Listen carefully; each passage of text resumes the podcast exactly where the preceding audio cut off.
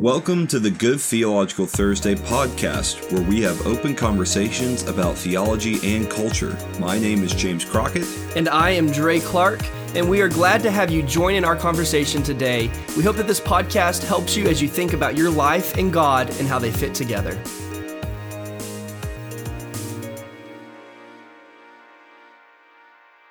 Welcome to season two, episode six of the Good Theological Thursday podcast. It is good to have you back with us uh, for our discussion today.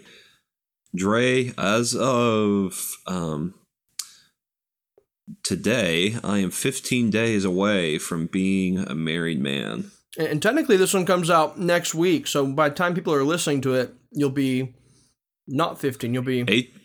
Yeah, eight, eight days, days, away, away uh, from this from the time that people are listening to this. It's craziness. Uh, There's craziness. Just very exciting. Ready for it. Very exciting. Yeah, it is. Yes, very very exciting. Yeah. Uh, ready to. I think my fiance and I were both just ready to be done planning a wedding. So, um, and just just move on with our lives. So, um, and continue on.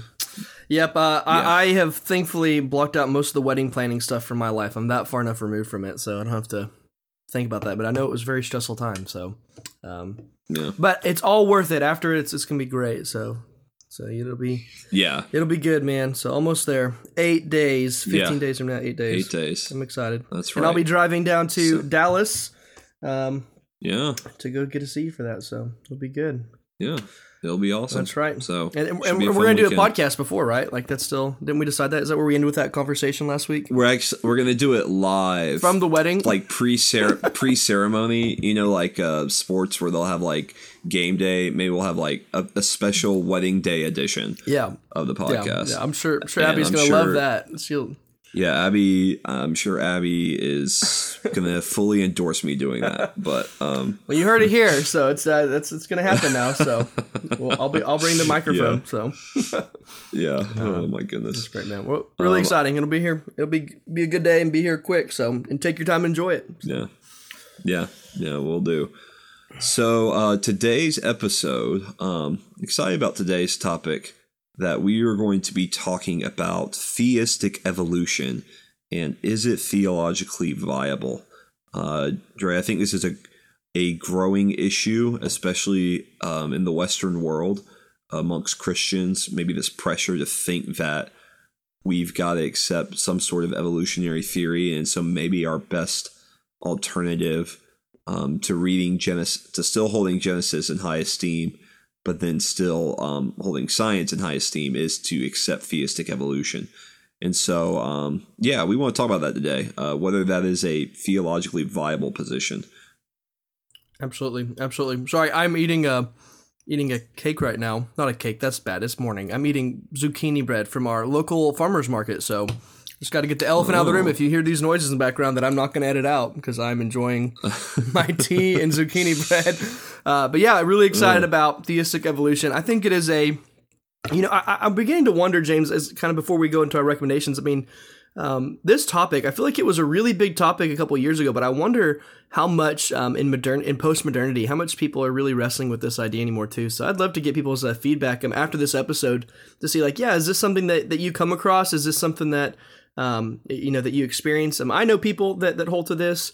Uh, I think you do too, James. But you know, mm-hmm. but yeah, it's, it's an interesting topic, and I do think it's it's still worth to address. I think it's still good to have kind of in the back of our minds and, and kind of in our pockets of of how do you respond to these things and how do you think about it because it's a it's part of a bigger conversation of how you how you do hermeneutics and how you uh, do theological method and how we you know uh, reconcile faith and science, which I think is very much a live debate and a very um, a live, living conversation that needs to happen in our churches. So, yeah, yeah, so, I fully agree. So excited about um, that. Well, yeah. Well, before we get to that, uh, of more full discussion on this topic, let's go ahead and jump into our weekly recommendations. Uh, Dre, why don't you start us off? Yeah, so my um, I, I don't think I've recommended this book before, but if I have, then it's worth recommending again. Um, and it just came out yesterday, and so I was um, and you know this would have been a week ago by the time you're listening to this, but I was uh, I had to go make a quick trip to Austin to go meet my new niece who was born on September 3rd. And so um, I listened to this audiobook on my Awesome. uh, almost half of it on the way there and back, but it's um, it's a primer for theological method by Michael Svigel and Glenn Kreider. So these are two professors of mine who wrote a primer on um, theological method, and it's an incredible, incredible book. It just came out. Um, I think it is a must-have for anybody that is wanting to even think about theology, whether you've already been doing it for a while or whether you're just jumping into it. It, um, it really has um, a lot of good content for both. Um, even me, who've who've learned and taught from you know been taught from these professors, um, going back and, and re- listening to this book on Audible um, has just been an incredible thing. So, a primer for theological method by Michael Svigel and Glenn Kreider. I really recommend that one. Awesome. Great.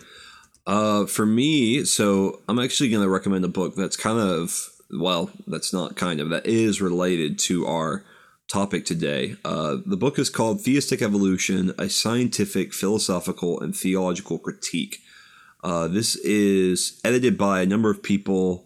Uh, J.P. Moreland, uh, who's a well known apologist, Stephen C. Meyer, uh, uh, Christopher Shaw, Ann Gauger, and Wayne Grudem um, are the editors, and it's a collection of essays uh, looking at theistic evolution from three different sides. Again, like it says in the title, looking at it from a scientific side, and that do we have to accept evolution as proven science, and um, is it is is theist, theistic evolution scientifically viable? Um, does it what are the philosophical issues with it and then what are the theological issues with it? So those three different sides i think are all good. Uh, they bring in authors who are experts on each of those sides. Um, and, and so it's something i appreciate especially like you know as we talk about this episode for me um, you know we're going to talk about theistic evolution more from a theological perspective Mhm. but like the scientific stuff i mean i'll be the first to admit i can't you know deeply talk about the scientific side of this um, because I'm not a scientist. Um, and so, uh, so this will get this gives like all these different sides to the debate. And so, again, that's theistic evolution, a scientific, philosophical, and theological critique. Is it is it a pretty academic book, James? It kind of sounds boring just from you reading the title. just, just want to forewarn our Um, readers. My I, I did a really practical one today, and so just that book that book Oh, kind of. I mean, uh, no, I'm just joking. Yeah, I mean, there's there there is, I mean, there is some academics to it, but it's one of those. The good thing about collections of essays, you can go into a book like that, and you can basically pick the essays you want to read. Yeah. because and that's nice. Little short chapter um, things and kind of what your interest. Yeah, Yeah. yeah. So you can find ones like, oh, that essay really seems interesting, and so, um, so yeah, Mm, yeah, absolutely. I I, uh, I I like those kind of books too because it's you know it's a little quick read and, and it's your interest, but it's all. Uh, it does have a wide Yeah. range to it. Sounds like with those authors, there's a wide range of views Oh, and yeah. perspectives too. So getting a good balanced Yeah. approach with it. So cool. I might have to. Is that one on? Do you know if that one's on Logos or on Audible? Probably not on Um, Audible. I don't know. It's not on Audible. I don't know if it's on Logos. I mean, I mean, it's obviously on Amazon. I mean, it's it's a little more pricey book. I mean, I, I looked at it yesterday. It's like thirty five bucks. So Gotcha. it's a pretty hefty work. Um, I, but I would consider it more like a. Um, it's definitely like a resource type work. Wow. You know, where it's you might not even sit down and. You might sit down and read through the whole thing, but it could be one that you actually just kind of keep on your shelf and Mm. hey, um, let me go back and let me read an essay on this, and so it's good just like for maybe reference. Um, so yeah, Yeah. Very good. Very good. All right. Cool. Well, let's jump in for today. So we are asking the question, um, uh, asking everything about theistic evolution, um, and really, is it theologically viable? Is it is this is this an approach that that we should or we can adopt into our faith? Um, this idea that um, that that God exists, but so does evolution. That's probably a very basic way of saying it. That God exists, um, and He uses um, even more specific macroevolution. Is that, that's is that what you think is kind of in play with that question, James? yeah, it's definitely more macro evolution uh, is what it's looking like. I don't think Um, anybody. they don't do- they don't- yeah, I don't think anybody should deny Yeah. microevolution. I just feel like that would be. It's very, very provable. Um, very obser- Yeah. very observable too. Yeah, there's basically like three different. So Stephen C. Meyer, um, who takes a look at this as a scientist, he kind of gives three separate definitions of evolution. Um, First is change over time, which that involves the micro Mm-hmm. uh, you were just talking about. So I think all of us can accept that organisms and things change over time, right? Mm-hmm. Um, and so that's one part of it. The other two parts, though, for the second part is common descent. That is that everything that exists um, descended from one single-celled organism, and from that one single thing, all life evolved, right?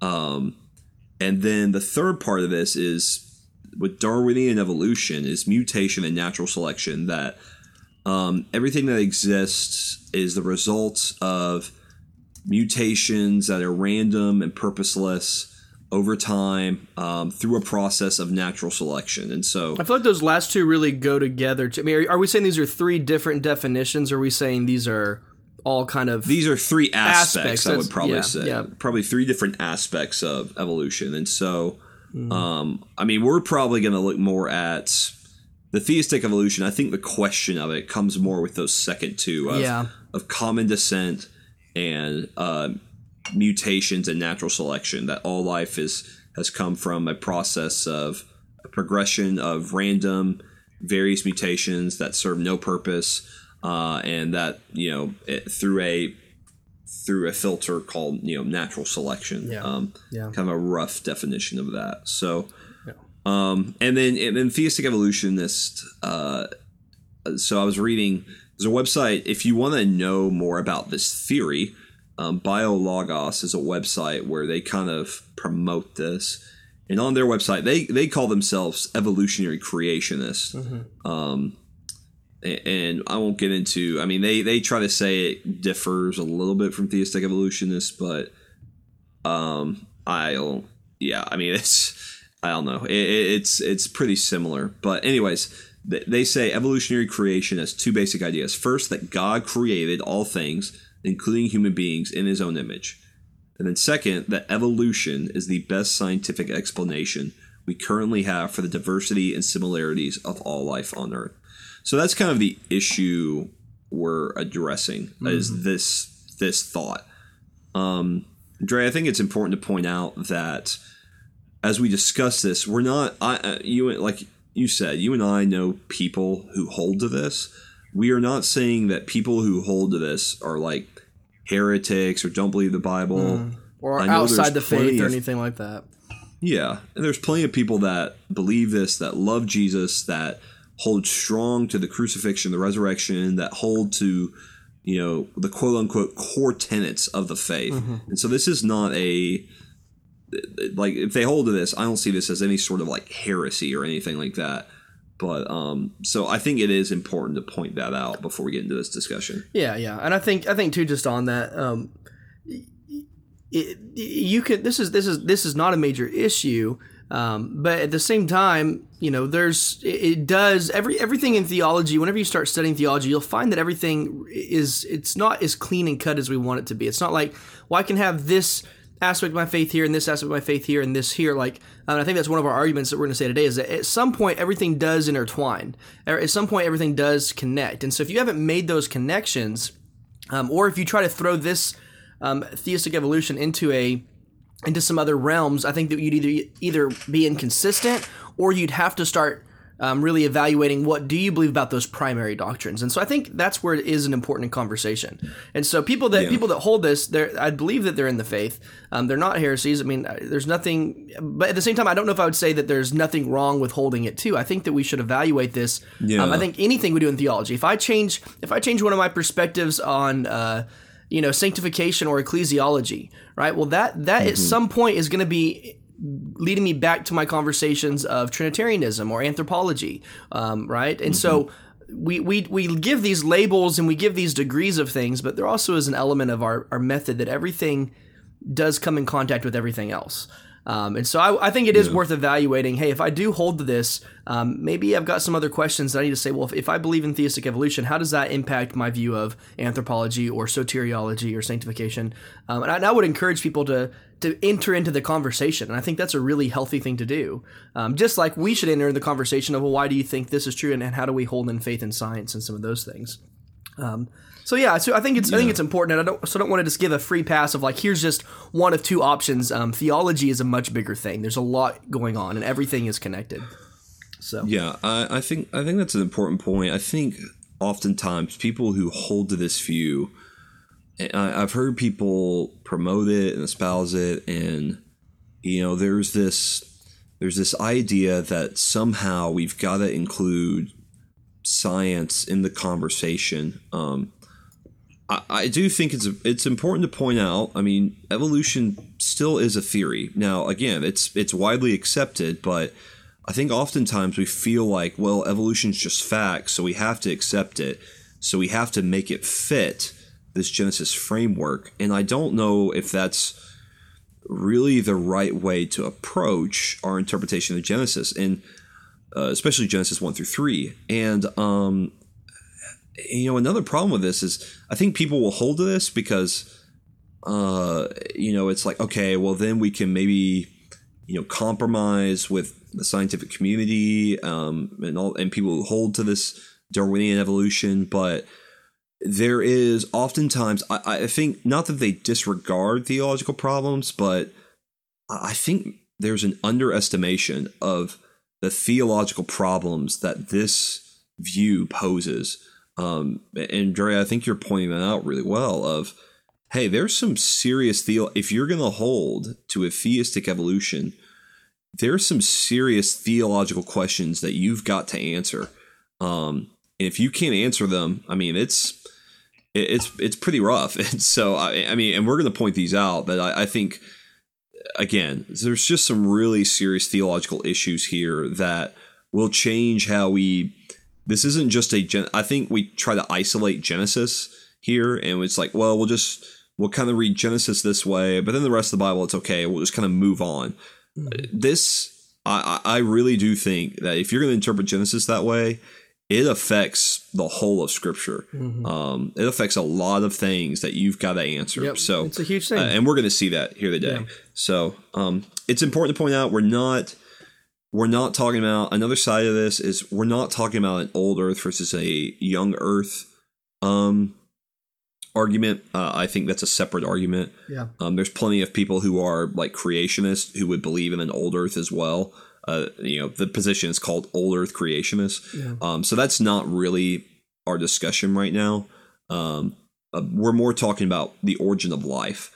Um, so yeah, I thought just making that qualification yeah. would help too. And I think I think one more thing on you know the topic of prolegomena, and hopefully people are listening to us and thinking, man, there's there's so much pre-conversation before you can have a conversation, and that's good theology. You've, there's a lot more behind the scenes, and so I think another big thing that you have to address is that um, theology and science are not um, at, at, odds with each other, right? Like, because um, yeah. what science is doing is it's um, and same with same with history, same with uh, philosophy, same with experience, same with all these different things. Um, these are ways in which we interpret God's world, right? God has revealed himself in mm. three main ways. He's revealed himself in his word that he gave us, he's revealed himself in his son who he sent to the world, and he's revealed himself in creation, right? And so mm-hmm. this is these are the three authoritarian things that God has said, I, this is how I show you who I am. whenever we start talking mm-hmm. about those things, now we're doing theology. Uh, whenever we start talking about those things, now um, there's room for debate. There's room for, for for thinking about it well. There's fallibility that can happen. There's you know there's different things, and so there's different levels of direct statements of Scripture down to um, you know how we look at science, how we how we interpret things, how we infer different things from from nature, how we infer things from the world to speculations that we have. Um, there's different levels mm. of how we do this, and so science is not pitted against uh, theology. Science actually is is an is if you're doing theology well, it should be part of your theological method because it's looking at the world. Um, so, yeah. so I think that we've we got to say like this is not a debate against. Well, here's what the scientists say. Here's what the Christians say. Um, I don't think yeah. that is helpful for either one of us. I think we have to be in conversation with each other and um, and so there's probably a lot of stuff that we may be missing from a scientific side because we're theologians. Um, that's okay. It means yeah. we need to have those people who think that speak into us, and we we invite them into the conversation. Yeah. So, um, so this is not a yeah. this is not a uh, a one way thing, but but we have the theology piece. Someone else has the science piece, and I think we should work together um, on these things. Yeah. So. Yeah, and I think you know that's that's really where a lot of the problem lies, isn't it? It's it's mm. we've tried to say these things are at odds with each other, or we've tried to put science in a box, theology in a box, philosophy in a box, where these things are interconnected. Um, science, you know, as great a tool it is, and let's, you know, I think Christians can be accused of like thinking science is evil, and we're we're not saying that. I mean, science is a gift from the Lord. Mm-hmm. It's a gift from God. it, it is a. Oh. I think you put it well that it's a way to understand His world. Um, but uh, you know science is not does not provide answers to every single problem that there is in the universe i mean and most and i'm not th- i'm not saying theistic evolutions believe that I mean, they wouldn't believe no, that no, no. that science doesn't hold all the answers um, but sometimes i do think when it comes to this argument there's such a priority given to scientific theory mm-hmm. that there's almost a downplaying of the theological and philosophical mm-hmm um, problems that might arise, and you've got to hold these all together. There you go. Um, and, and, and we don't want to do the same thing of say, well, let's just put theology over that. You yeah, know, exactly. We, we, because we, we need to work together. That's why God has created us. Yeah, I completely agree with what you're saying. Um, yeah. Yeah. And so I think that's where the conversation begins. Um, so that being said, I think we've got three things, James, from a theological perspective. There's probably a couple mm-hmm. more, but there's three main things that that whenever we look at this, it, we see we see the theistic evolution come into it, it, touches these other realms of theology in three pretty big areas um, that we would want to mm-hmm. address and say, well, how do we how do we figure that out? Um, and so I think I think the first is you know the, a little bit deals with the his, history of interpretation, um, and especially mm-hmm. when it comes to um, how do we interpret Adam as a role in throughout scriptures. And so you want to talk about that a little bit, James? Yeah. So theistic evolution, there there's varying uh, to be fair, in theistic evolution, there's varying views on how to interpret Adam's role here in Genesis 1 through 3. The most extreme would be that Adam did not exist. Um, not every theistic evolutionist holds to this, by the way, but there is this idea that Genesis 1 through 3, or, I mean, we're, we're talking about Genesis 1 through 3, but Genesis 1 through 11, I mean, they might say is all just kind of poetry and prose, and it's not to be taken literally. And so there there is a there is this thought that Adam actually never existed, uh, or that Adam was just this kind of device to talk about mankind in general. So there's not a necessarily historical Adam or historical Eve. Mm-hmm. So that's the most extreme position. Uh, the next position here would be that Adam and Eve um, were one of many humans that already existed on the earth. So the idea that there might have been a couple thousand humans that actually already existed, and what God did was uh, He just picked Adam and Eve out of those two to be his the the representative of the whole human race. Um, and, and, and so and so this is kind of this is where this is maybe uh, basically kind of two basic positions on who Adam is. Mm-hmm. Um, uh, and I think we have to point out some problems here with that, uh, some theological issues. Uh, regarding the first one, uh, regarding that, it what did Adam exist? If you read the scriptures again, I think you point out a perfect thing. We tend to read Genesis one through three in, in this argument in isolation. Mm-hmm. You you can't do it. Um, Genesis is part of a larger canon. It is part of the Pentateuch. It is part of the first five books of the Bible. It is part of Old Testament. There are New Testament authors that interpret this. Um, and in Paul's theology, you know, I, I I do more of my work in New Testament theology and and and Pauline literature. Adam is a very key figure. Yeah. Um, and Paul treats him very historical, right? So Paul says as by one man sin entered into the world and death by sin. So death passed upon all men for all of sin um, right? And so he says by one man sin enters and then he takes christ in and he says by one man reconciliation is brought to all. Mm. so that's romans I think there's 5. no doubt romans 5 yeah yeah yeah. And, and so there's no doubt that uh, and then 1 corinthians 15 is mm-hmm. another like important passage here that talks about the role of adam. Um, so paul sees adam as having an important role in the human race that through and so if there's no historical Adam, you've got to answer the question of where how did sin enter?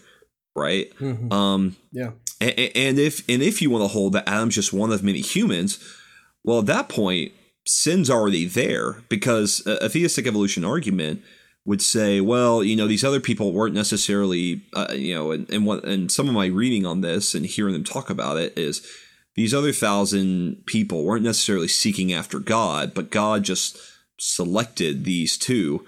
Um, you've also got the problem of like, was God not actively revealing Himself to these other mm-hmm. people that already existed? Yeah. Um, so there's some serious problems with that too. Yeah. Um, well, you have any other thoughts on? Well, that? yeah. I, I want to be fair. So Genesis one and Genesis two, there is, um, like I said, we're not talking about old Earth, neither. We're not talking about all those things. There's a lot more to be said here. But one and two, there is a uh, disjunctive between the two, right? The, the creation order in yeah, one and two. There's a lot of things going on that need to be reconciled and need to be thought through theologically um, well. Mm. But in Genesis 1, whenever they say, you know, God says, let us make um, Adam in our image, right? And I, I would agree with, mm-hmm. I would agree with people and say, yeah, that Adam, that is a plural thing. That is, that is man and woman, right? So mm-hmm. is it, yeah. is it possible that in Genesis 1, there is a creation of multiple humans, right? Like what Theus, you know, is there, is there a, that there's a lot of people there and all those things? I'd say sure, but, but one, they're being created. It's not, you know so it, it is so you can say well what's happening in one is it's all poetry it's a song and so there's a lot of people being creative well then how come in genesis 2 whenever we kind of get a more historical prose walkthrough of Genesis, um, is it very it's very clear that there's a, a male and a female. So um, it, instead of reading it backwards and saying, well, there was lots of people, then now we're just going to focus in on two. You know, what if what if we kind of read it together and say, well, what, would the first reader of this see? And then whenever you get into mm-hmm. Romans, you look at how everyone else is reading, how Paul is reading it. Um, you know, he's essentially saying too that, that it's through one man, right? Um, through through mm-hmm. Adam, and then th- that's also the way that salvation comes. So if there is something else going on, then now you've said that God has, has another part of creation that is not in redemption history because just through one man sin came, but through one man uh, salvation comes through Jesus. And so now you you've got this this you get a lot of stuff that you'd have to think through if, if you're going to hold that theory and and and why would God create these other people? Why you know, and then how how come the story just focuses on two? What happened to the other people? Are they removed? Um, and then you know how and then at that point you've really moved far away from the theistic evolution part. You see what I'm saying? Like that, that you really yeah. you're not talking about that anymore. You're talking about this other problem of soteriology. Um, and so mm-hmm. it, it yeah. just really bumps into a head with that, and it creates a lot of problems. Um, where I feel like the, mm-hmm. the more probable um, answer, right, the, the more simple one, the one that makes more sense, is that in the beginning, whenever God creates, um, He creates Adam, and that's two people. Um, that's that's a male mm-hmm. and woman, and um and, mm-hmm. and through this line of Adam, you know, it's it's it's a real phys- figurative people, historical people, um, and then that that that flows well through the rest of the narrative. Um, so it's it's not in disjunction with that. So it's what you've been saying too, but that, that that's kind of. I mean, you, you could read it that way. I want, want to be fair to what, what people could see is that you could interpret Genesis 126 um, as multiple people, and I actually do, um, but I don't think it's multiple multiple people. I think it's two people um, because that, that's yeah. what you see next in the story.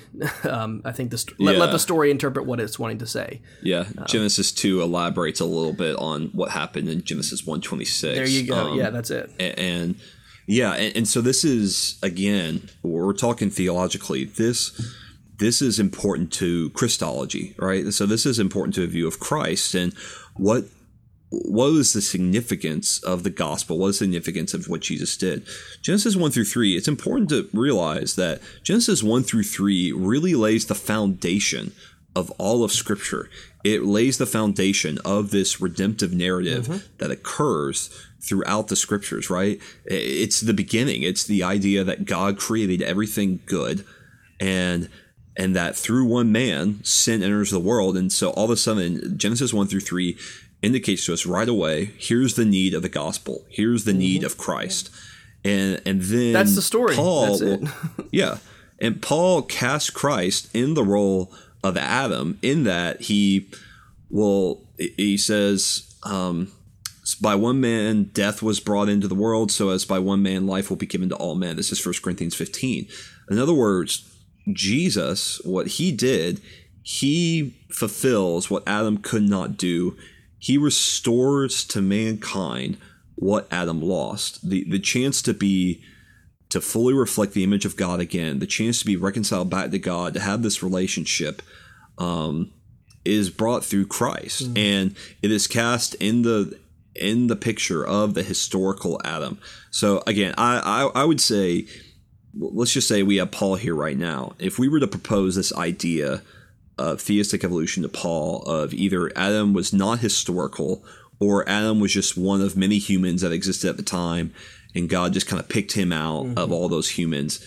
I think Adam, I mean, I think Paul would kind of look at you cross-eyed yeah. and be like, "No, that's not what I'm saying it, at all." That's right. It's not. It's um, not what the biblical authors. It's not the story they're telling right? Yeah. Um, and so, yeah. so if it, so if it is the case, if, if, if this is what has happened, like if there is other people, if there is some sense of, um, of macroevolution happening and there's lots of people, um, it's like that story is not the story that we see. And, and that story really doesn't parallel with the story we see. Um, and mm-hmm. so the question I would say is, well, if it's not the story that they're telling, right? I think we can definitively say that no one has read that until we've we've, we've had to read that back into it. If you're going to say that's true, that's not the story that the Bible's mm-hmm. telling. It's something that we're eisegeting into it. And then 2 mm-hmm. I don't think it runs parallel with the story because literally you'd have a whole nother group of people that would have nothing to do with the biblical salvation redemptive history. And so I would mm-hmm. I would just ask why why what would be the sense in in that being a part of God's design and creation, right? What what I mean, mm. are these people? Did God remove them from the earth? I mean, they can't still be here because then you're saying there's salvation that's not available for some people, but yet they're sinning, and so you you just run into a whole. And, I, and whenever I would would talk through this, I just I don't see it lining up well, and that's why I don't hold to it. I'm not saying you couldn't hold to it, and like I mm. said, you could still hold this and be a Christian, but um, you just have a lot to answer, a lot to explain um, when it comes to a biblical worldview because um, that's it's yeah. just not there in the biblical worldview, and it doesn't fit well at all. It doesn't run alongside. It, it's just a whole nother. It's almost like another tangent that's going off in a whole other direction um, of, yeah. of evolution. Um, I don't know if I'm explaining that right, but that that's that really is this historical yeah. Adam, this um, biblical narrative, this Paul's usage of of people and creation, um, even his usage of mm-hmm. Genesis one through three all of those things mm-hmm. i think we just have to we have to say is it really is it are we trying to force this into there or is this the actual story that we that we see and that people have understood so yeah yeah um i think this kind of leads us to a, a another question another objection theological objection is the entrance of sin and death into the world so one of the problems I've always had uh, mm-hmm. with this theistic evolution argument. And to be honest, I've just never really had a very satisfactory answer mm-hmm. given, or I've never heard one. Now, if someone's got one, um, I am willing to hear it. But the problem, the problem of death. So evolution, you know, through random mutations, natural selections, it suggests that things die that other organisms will then progress, right? I don't think it even suggests it. I think it demands it. I think that. Well, well yeah, I'm sorry. yeah. yeah. it doesn't suggest, it demands it. Mm-hmm. it. This is the theory. This is core yeah. to Darwinian evolution theory. The problem is, is the scripture very clearly states, again, well, let's go back to Romans 5. For as by one man sin entered into the world, and then what? And then death by sin. And so death passed upon all men for all of sin. So the indication in Romans 5 and the indication in Genesis 3 and Genesis 1. Genesis 1, number 1, states that all creation was good. Um, death is not necessarily portrayed in the scriptures as a good thing. I mean, the closest you get, of course, is Christ's death is good in that it brings reconciliation back to God. But even then, death is not the end of the story. Why? Because life has to be brought back, mm-hmm. right? So creation is created as good. So the idea that a good creation needed death, I I have a hard time reconciling that. Genesis 3, and then uh, Genesis 2, the command to Adam and Eve, do not eat of this fruit or you will surely die. Um, Genesis 3 clearly indicates after they sin, death has now entered into the world. And then again, Romans 5 says death enters through one man. So if you're going to hold a theistic evolution, you have to hold that death existed before Adam. And again, I, I think there's some significant theological problems there mm-hmm. of sin and death enters the world. Again, what is the story? Like you said, what is the story that Scripture's telling? It enters through Adam. And so, um, so that's kind of really the next big objection I have is you've got to solve the problem of how could death have existed before Adam? And even the idea of, okay, if Adam was one of many humans that already existed, again, there's this thought that, you know, that sin already actually existed. There were people that weren't necessarily following after God. Mm-hmm. Well, again, the, the story is told that sin was not in the world at that point, that sin actually enters through Adam. Mm-hmm. So that's a really big, significant question you have to answer. Yeah, yeah, and, and that is you know Romans the, the the the wages of sin, what we earn when we sin, is death right? That so de- mm. death does come into the world because of sin. That's it's that's the wage. That's what you earn. So whenever whenever there is things that are against god if there is unbelief in god if there is this um, antagonism towards God, the, the, result of that is death. That's the wage that, that Romans teaches. Yeah. I, I, would also even, um, I'd argue a little bit more strongly on that too, James. 1 Corinthians 15, um, you know, mm-hmm. uh, starting in 22, it says, For in Adam all die, so in Christ all will be made alive. So yeah. there's that story again. But then you jump down to verse mm-hmm. 26, and it says that, um, that, that Christ is going to reign. He must reign until he has put all of his enemies under his feet. And what's the last mm-hmm. enemy to be destroyed in verse 26? The last enemy to be destroyed death. is death. And so I had a professor yeah. that was very clear um, you cannot call a friend what God calls an enemy. That's not right. Yeah. And so um, I never call death good. Even whenever Jesus dies, I don't think that's a good yeah, thing. Yeah. You know what I mean? Um, well, let, let me even clarify there. I mean, it's not a good thing because death, like like you said. So uh, yeah, I should rephrase that. Um, death was death was not like a good thing. Why? Because Jesus' death is the result of what? It's the result of sin. Mm-hmm. Now, it's not the result of his own sin. It's the result of our sin. It's the result of humanity's sin. Yeah. And so Christ has to suffer. Yeah. Right. Suffering is not a good thing. He has to suffer so that we would not have to experience this enemy anymore. Mm-hmm. So yeah, thanks for yeah, bringing yeah. some clarity. That's that's not entirely what I meant yeah, to say. I, yeah, yeah, I know so. exactly. And I think that's that's the key point. And then once again, even that concept that you just said, that bumps into Trinitarianism, that bumps into, you know, mm-hmm. the, the Christological stuff, the, the virgin birth. I mean, like you're jumping into so many doctrines just by stating the things we've just said, which once again just have a hard time um, because the enemy is death. Almost, it's really the point of Christianity is really combating death. Um, that is, mm. that is the story in, in a way. That is the that's the final enemy, as, as Corinthians is going to put it. And so, and, and people would say, well, so so plants didn't die, you know, before the fall. And I would say, stop being dumb. Like the, death is not death of a plant. Um, it's death in, in the Bible is, you know, and you could go on a whole tangent of a word study on this, but it's it's not breathing, right? Living things, things that have yeah. breath, go away. Um, and so, mm-hmm. so this idea that that kind of death, um, it seems biblically that that's not part of God's design.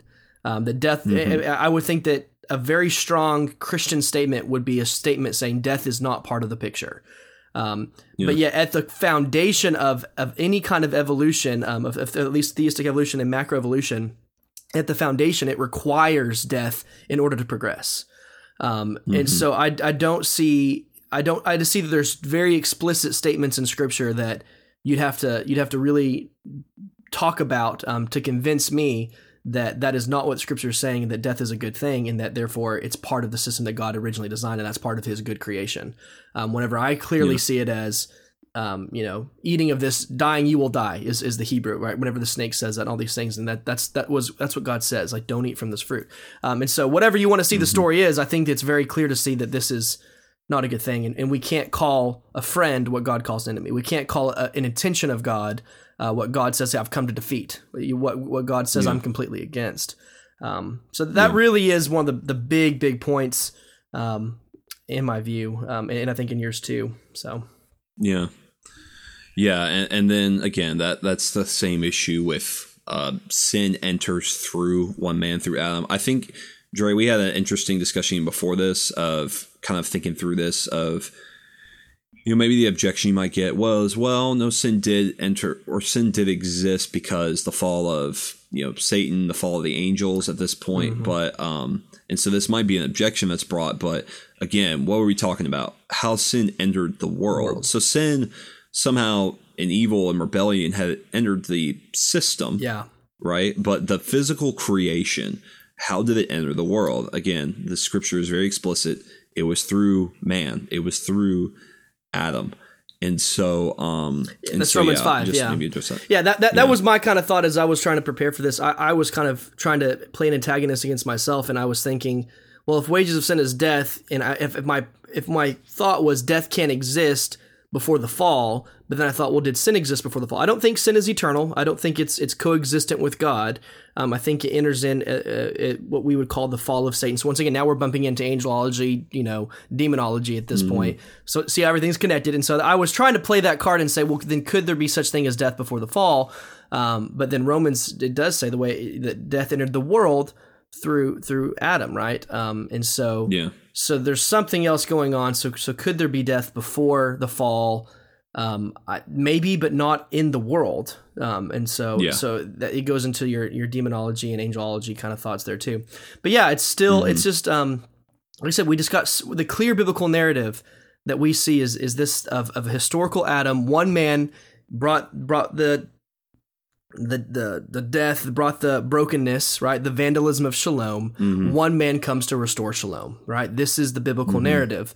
Um, and so it, I just it's hard to put evolution into that narrative. Um, so so then what yeah. then what you have to do after that is say okay so now how how do we reconcile science with this? How do we think through these things? How do we look at at, at all these different um, things that we've seen and things that we understand about it, and how do we reconcile this? And I think that's the next question. I think that's the next step is how do we how do we continue the conversation um, with this point of view, with also what we see in science and, and like you said earlier, scientific theory, right? Um, mm-hmm. You know, mm-hmm. what are the things that are more theory? What are the things that are more um, fact? Right, the things that are more observable, and how mm-hmm. do we mm-hmm. how do we reconcile and how should we walk forward? And is theistic evolution the right way to go? Uh, me and you have come to the conclusion mm-hmm. said probably not, um, but we would encourage you to think through that yourself too, as well. Um, yeah, move forward. Yeah, I, I, would also point out maybe one more thing. Um, again, so mutations and natural selection. Again, the the idea behind Darwinian evolution is life comes through random, purposeless. Mm.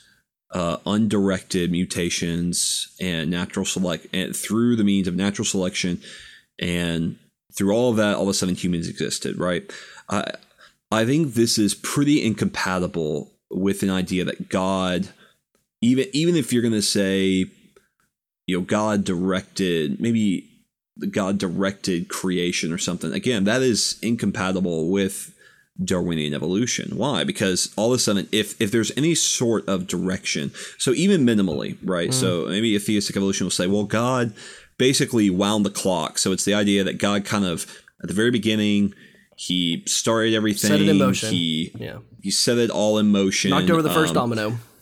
Yeah, knocked over that first domino. But again, what did God do at that point? They would say, um, I've heard theist, a theistic evolution. A guy, guy named Denis Alexander talked about this. The idea that even even in biology, this idea that uh, that there seems to be some sort of parameters in in evolutionary theory, right? That things couldn't just there were guidelines, there were rules. So even if minimally you say God just tipped over the first domino, he set out the rules, and then he just let it go, uh, and then he just kind of uh, you know, theist, to be fair, theistic evolutionists are not would not be deist in that they would say God just you know didn't wasn't involved at all. They would say God kind of upheld the process.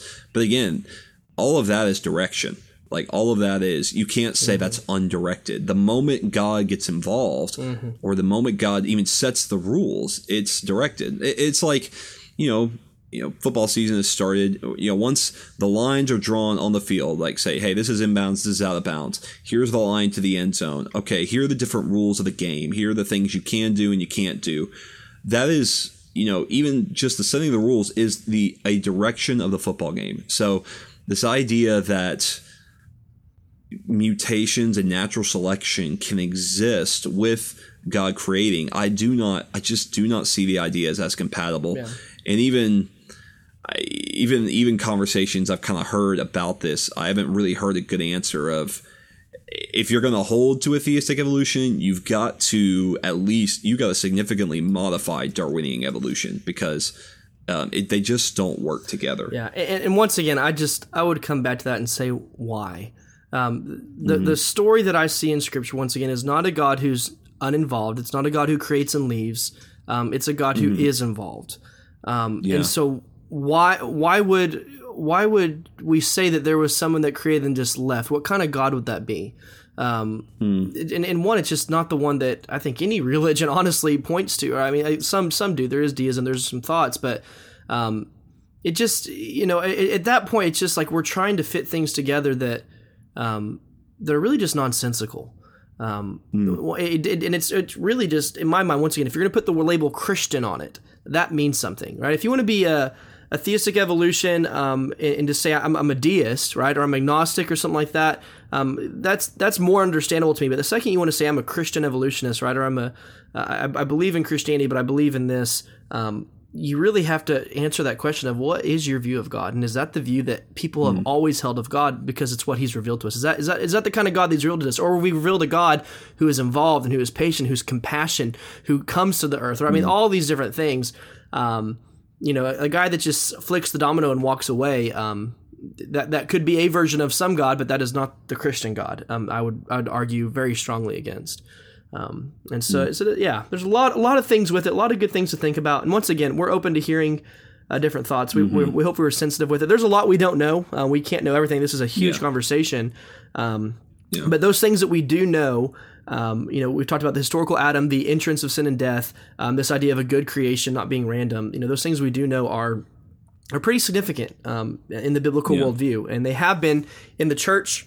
They have been in, in, in the history of of faith for for thousands of years, and so to be able to say, oh, this one theory that came up in the Enlightenment, right, um, is going to now mm-hmm. now rewrite everything. I would say, okay, if, if you're going to make that claim, you got to have a lot of good support, and you've got to you've got a lot to answer. And I feel like there's just not answers to those things. So, yeah, yeah, I would yeah. agree. All right, uh, I think that's a good wrap on that. Let's leave. Um, let's do a couple questions, food for thought. We started doing this a couple episodes ago, uh, so we want to leave you with a couple questions just to think about. And um, again, we invite you into conversation with us as well. Uh, again, I, I would love to hear even thoughts from the other side of this of, hey, maybe you've got some ways that you try to answer some of the objections we bring up. I'd love to hear those. But, yeah. um, so food for thought. So I'll start with uh, maybe a two part question. One, um, how do you think the biblical writers would interpret Genesis 1 through 3? I think that's a good exercise of how do you think the biblical writers would interpret Genesis 1 through 3? And then the second part of that question is Are we imposing scientific theory on biblical text and letting, or are we letting Scripture speak for itself? That is, are we imposing scientific theory on biblical text, or are we letting Scripture speak for itself? Yeah. And I think another question too that um, just a good question for anybody to just ask. I would encourage you to ask your your friends, your spouse, um, your life group, or the people that you're in community with is is just maybe get a good feel of why do you think there's a tension between faith and science. Um, I think that question is very, very relevant. Um, and, and, should there be attention? And I think just um, start having that conversation because I think unfortunately we uh, we pit them against each other, and that's maybe not the best theological method. Um, maybe we need to reevaluate what what God has actually revealed to us and how He's revealed it to us. Um, you know, the Bible says go look at the ants. The Bible says go pay attention to the birds. Birds, right? Like the psalmist, you look at your creation; it's telling a story. Um, you know, so I don't I don't really see that as much there, but maybe talk about why why you think it is there. Um, and really, is this a maybe maybe maybe think of ways too of how can we bridge these together in a more um, healthy method, and how can we how can we approach Scripture holistically and not just from our own vantage points? Um, so why do you think there's a tension between yeah. faith and science? Another good question to talk about with people. Yeah, love it. Uh, again, thank you for listening today on this episode. Uh, again, we we always welcome feedback. If you would like to send us a question or you have some more thoughts on this, we would love to hear from you. Uh, you can contact us either through our Facebook page, uh, just search Good Theological Thursday on Facebook, like and follow the page, and you can contact us through there. Or if you want to email us, you can send us an email at goodtheologicalthursday at gmail.com. As always, we'd ask if, if you have time to leave a rating or review. We'd ask if, hey, if you think this might be beneficial to a friend, share this with a friend. Uh, we, again, more people involved in this discussion, the better. And so, Dre, I think that is all I have for the day. Do we want to talk about what we're going to do next week? I say we leave it as a surprise for everyone. So join us back next week, and uh, we'll jump into another conversation about theology, culture, faith, um, and how all these things interplay with each other. Until then, have a good Theological Thursday. We'll see you next time. Bye. See ya.